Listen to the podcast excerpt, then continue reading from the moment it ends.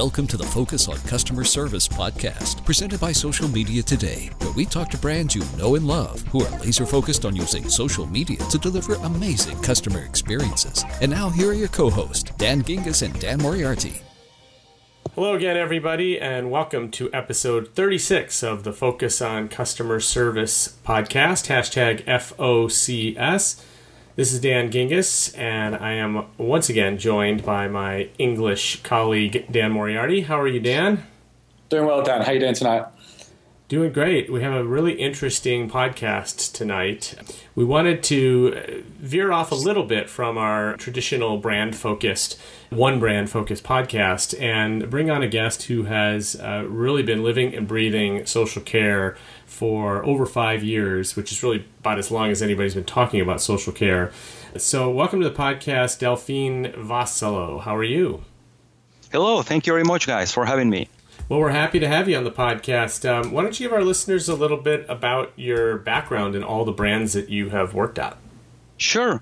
Well, in the within the marketing industry, I have been roughly some some 20 years working in different brands and, and advertising agencies and in different different parts of the world, mainly in, in Europe and um, in the Americas. But specifically, social media around seven years, and specifically this niche within the niche of social care, five years. I started this experience of social customer service at Barclays, the bank in, in London and uh, from there I, I, jumped to, to Nokia when Nokia used to be the global leader in mobile mobile devices, where we built quite comprehensive and quite complex social customer service practice.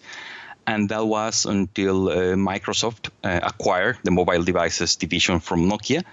And uh, I continued doing that during the following two years for mobile devices and also for a few other products from, from Microsoft, like Office 365 or, or, or Windows 10. Actually, that was the launch, the big launch last summer from, from Microsoft, and the social care was also a big part of that.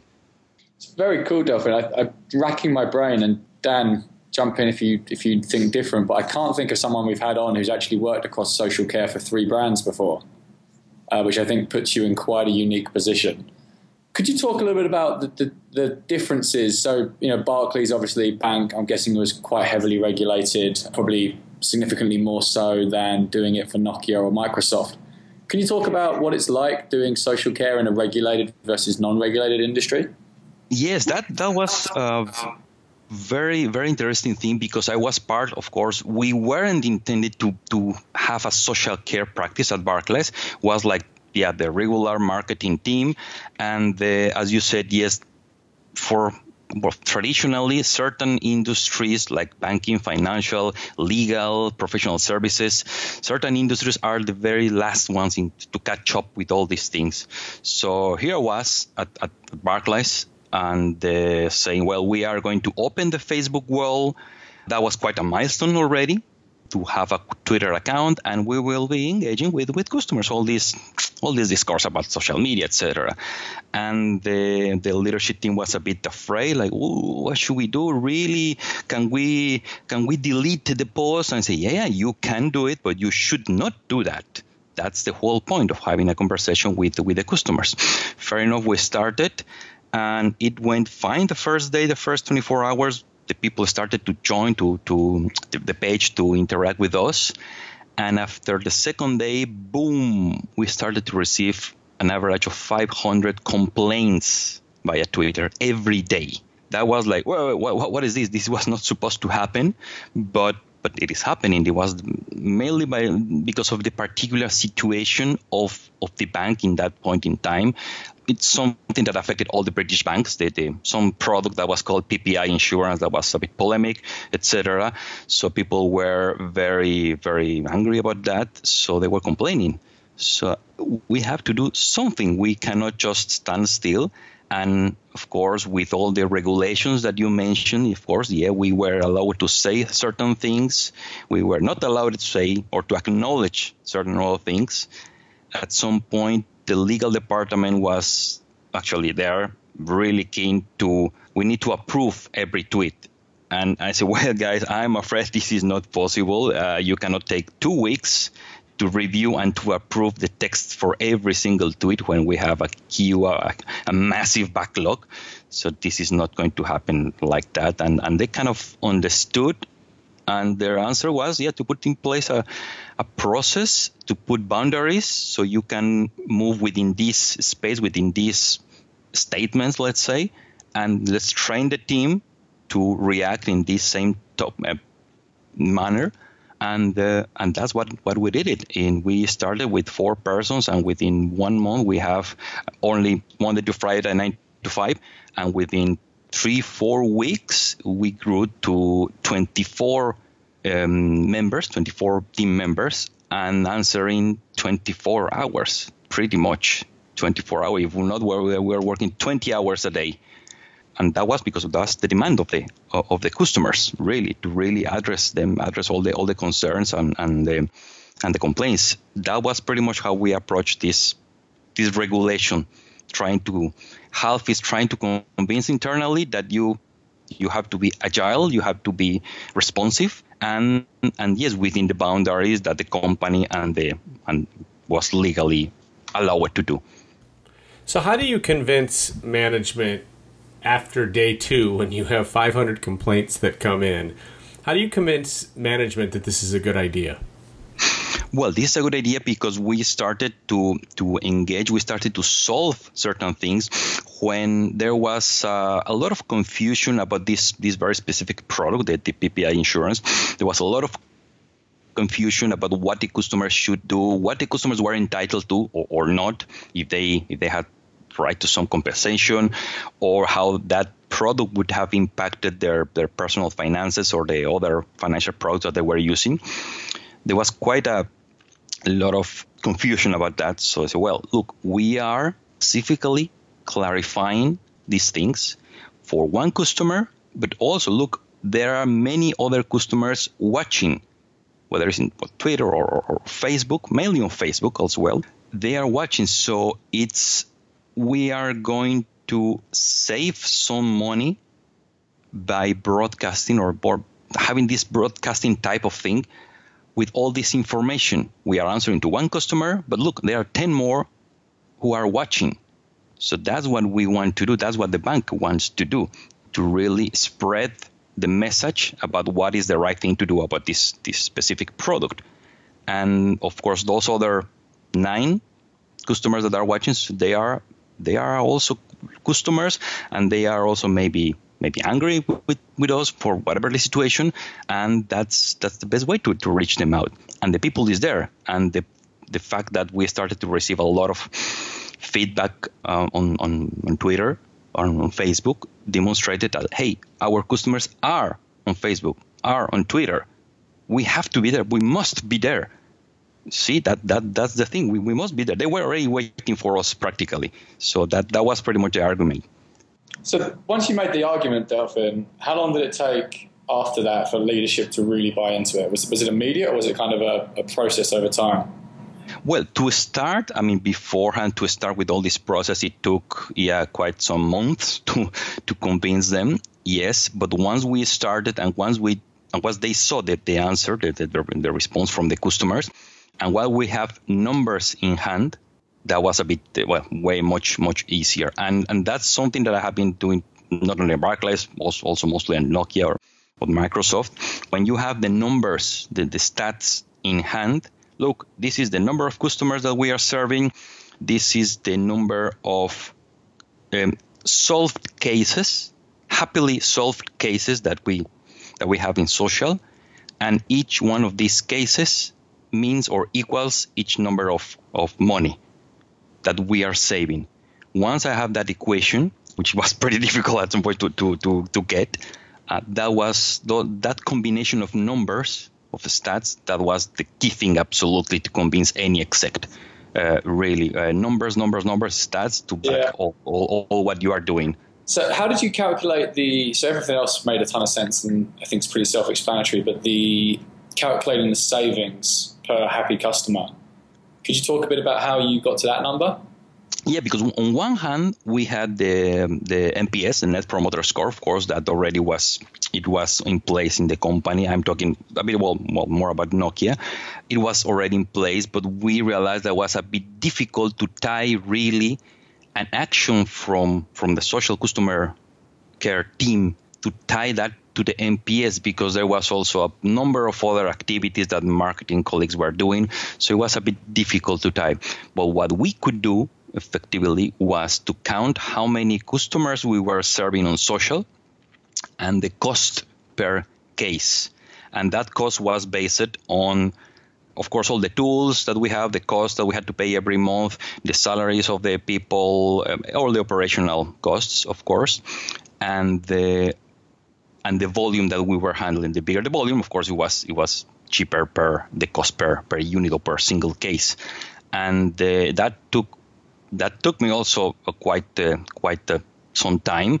I didn't do it alone, so of course I sat down with a with a financial with a, with our controller who didn't know anything about social media. I explained him, look, this is how it works on Facebook, and we have online communities and blah blah blah blah. This is how the thing is, and together we figure out and when we arrived to the to the magic number, that was the absolutely key thing to to to present to the exec when I when I presented. Look, handling a customer over the phone or or chat that was pretty much what we were doing mostly. It cost to us around four euros fifty cents. If that same case is handled on Twitter, that same case cost us two euros 37 cents because they can handle more per hour or per, per yeah per hour pretty much. And they can handle two or three or four up to four cases at the same time there you are. And that same case handled in our online communities which is follow the model of peer-to-peer communities that had a value of 17 17 cents of euro. With those numbers was like absolutely yes so this so social care completely makes sense and we have to invest more on this and you had we had to make it grow to grow. So that was yeah actually the key thing the numbers i mean the, the monetary value and the volumes. The volumes that we were we were seeing when when, when as when we started to answer things the more we answered the more the customers were were asking us things so that was that was I think that was the were the, two key things to convince the executive level.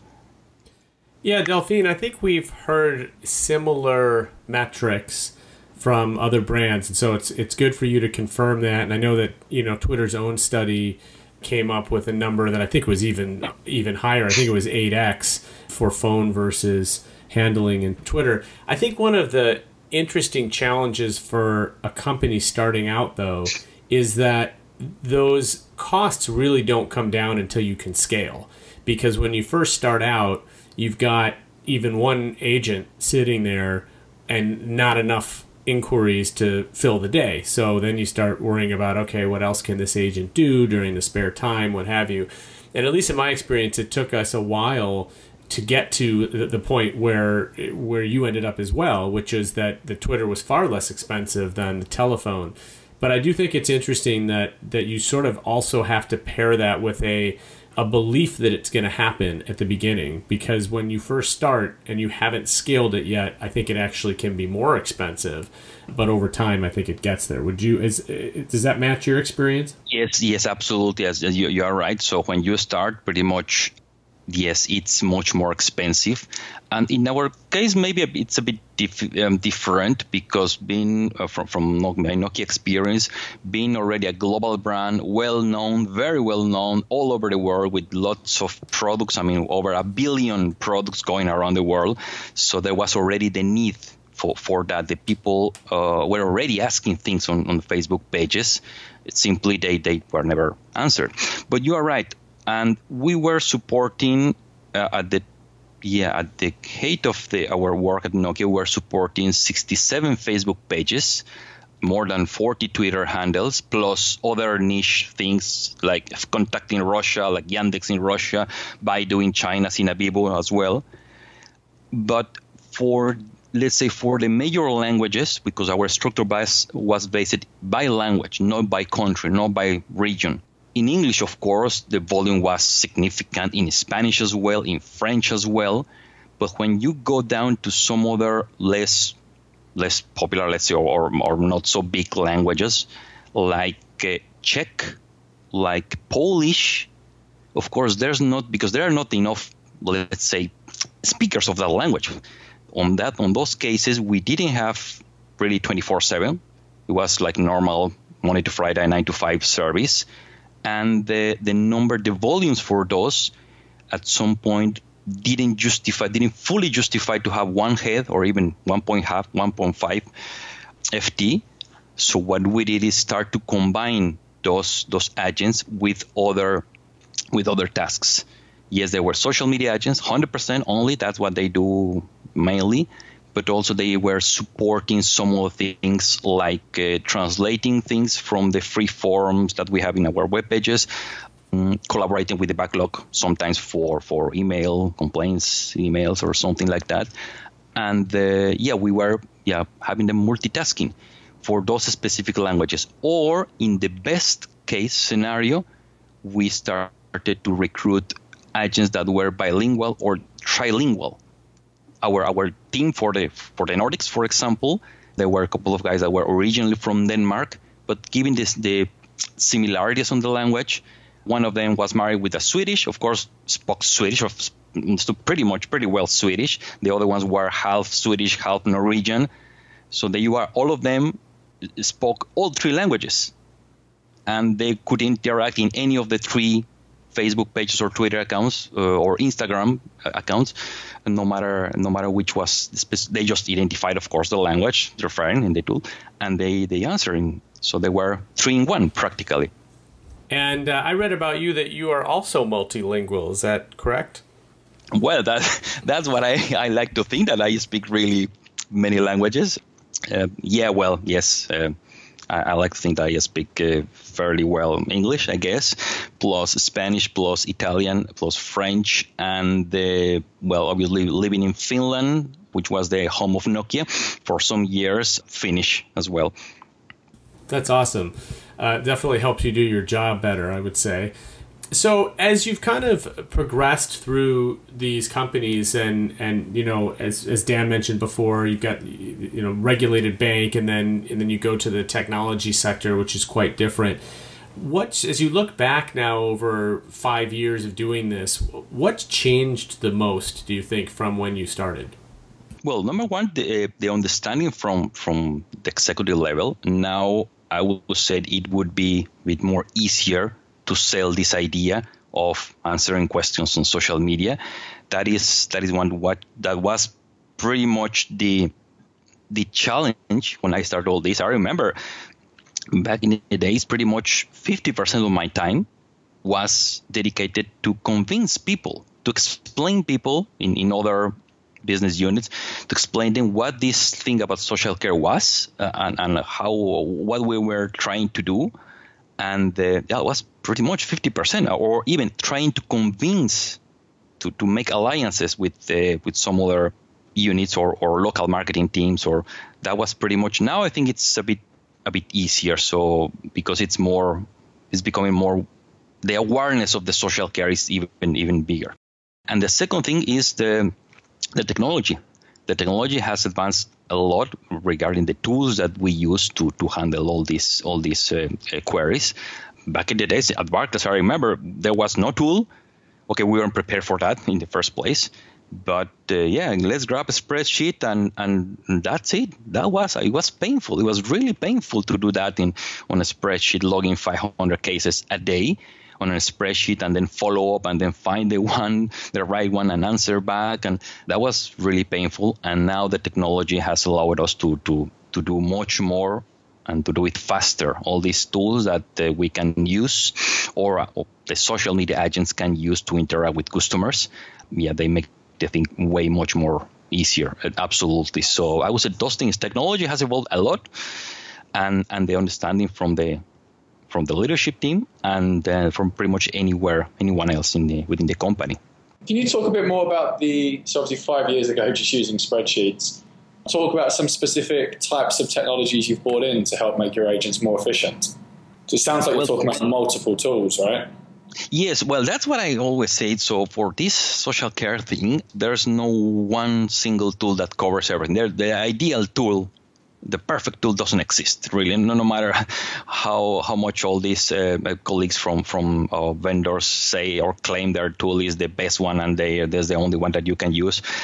Yes, starting for the in the engagement tool specifically the one that connects either Facebook or Twitter with our with our teams because uh, also for security purposes no one from the team had the password for the Twitter account or, or no one none of them had direct access to the Facebook pages at Microsoft pretty much only uh, we were four persons only with access to the Facebook pages. No one else could access them directly, and we had to change the password every week, pretty much so that is one the tool that the, the agents would use to interact with the with the customers that uh, there are many many out there you name them. The, the usual suspects. They have uh, improved a lot. Their capabilities their way to process things their apis that's a very good thing. The second piece is the listening component. If you are going out and reaching out to to, to customers that are ranting claiming they are in disgrace, whatever, and you want to help them proactively, how good is this capability of, of uh, finding them? It could be the same tool or it could be a different one. Uh, that was also our, our, our challenge. And the, the next one, which is pretty much the one that I have not found yet. We have already, of course, our CRM systems, whether they were back in the time from yeah from Oracle or or the, the own Microsoft system that is the one that of course we used in, internally, but the connection between this CRM suite and the social media tools or the social media world is still broken. In my mind, it's there's no tool that has managed to do this. That's still the the, the hole there.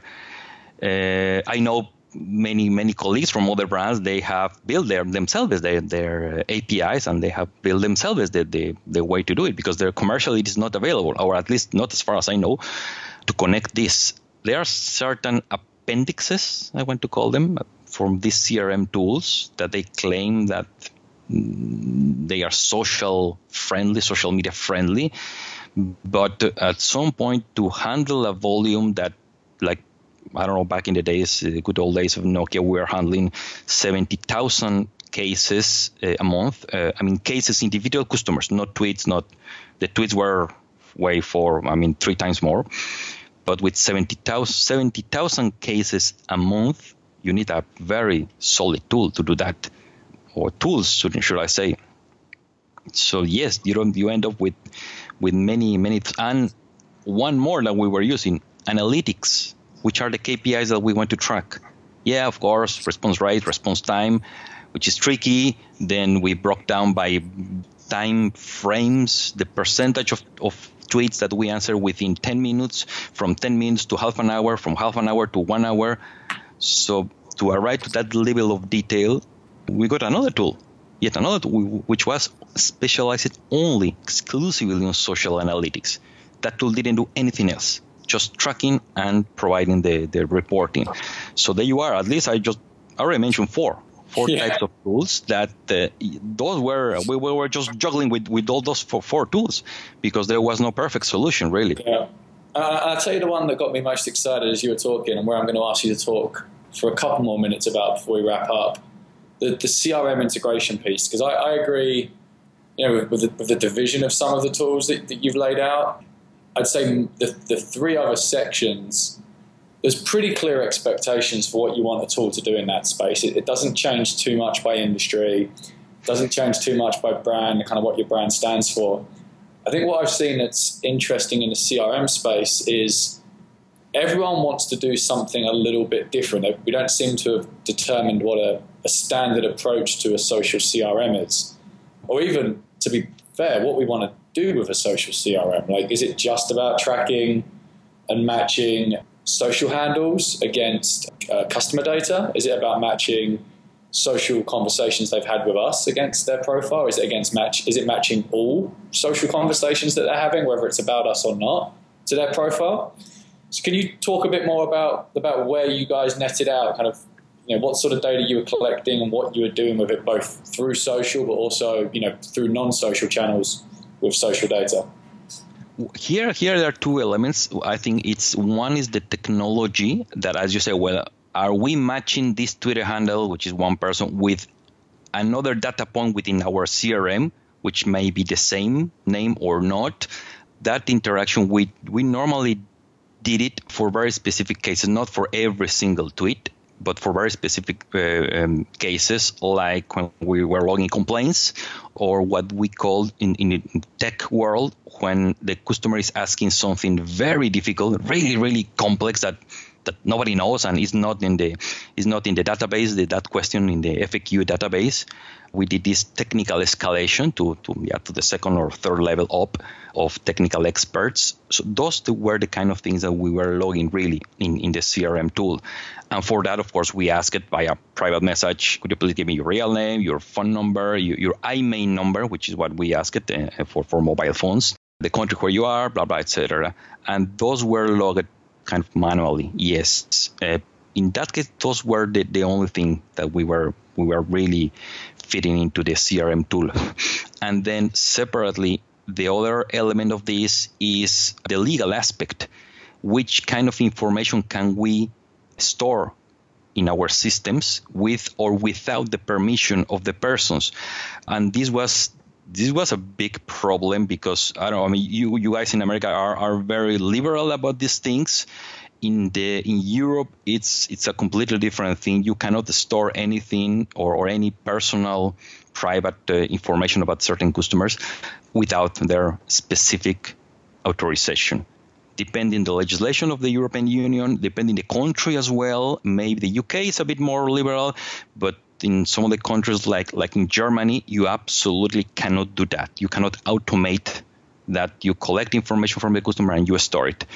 No, it's against the law and against the actually the culture of what they have the Germans beliefs.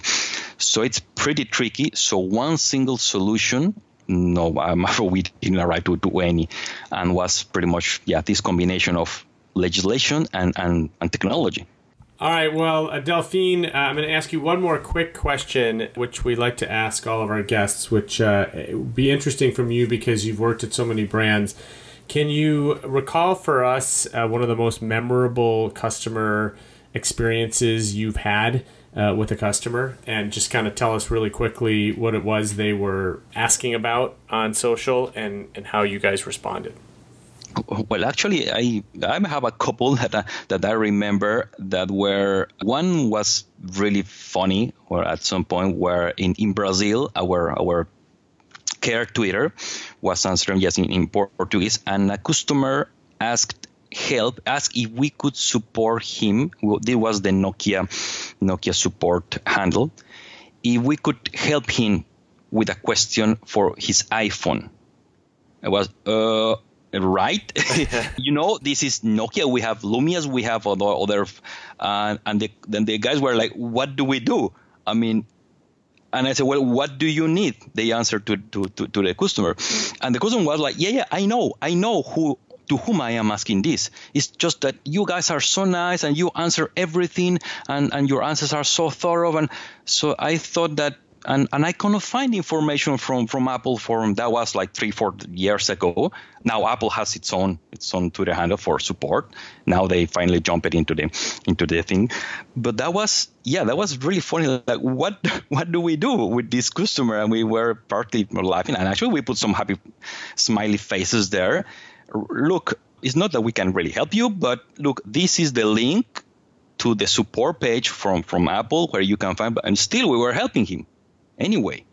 So that was kind of yeah funny. Like come on. So even from our they realized our our the customers from our competitors they realized that we are so good doing this that they even ask us. It was like come on, but well and the, and the other example was let's say the the tipping point or the illumination that we had back in early 2012 somewhere there we were we starting we already had the the Twitter handle for in, in English.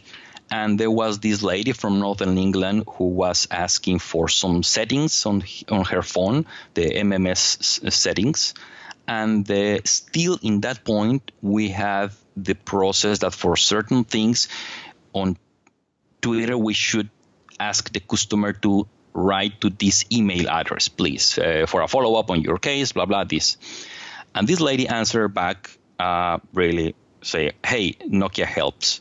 I would rather, rather want that Nokia shares publicly a solution right here, right now on Twitter, rather than privately interact through your support email. I need a solution now. Hashtag Lumia, hashtag Nokia. So that was like really so that's it. That I mean more clear than this cannot be. People want social care.